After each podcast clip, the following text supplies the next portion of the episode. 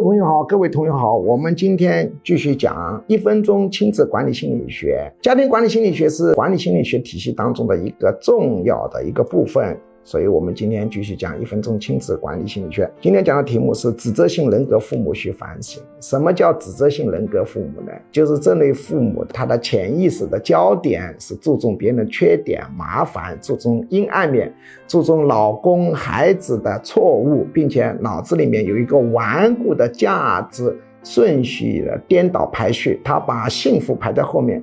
把改正别人的错误排在前面，他认为生活要改正别人的错误是顶顶重要，他忘了幸福才是最重要的。指责性人格的父母的孩子很容易长大了以后表面自信，实际自卑，而且很容易得抑郁症、焦虑症、强迫症，很容易人生不幸，很容易呢闯劲不足，很容易问题多多。一定要反省。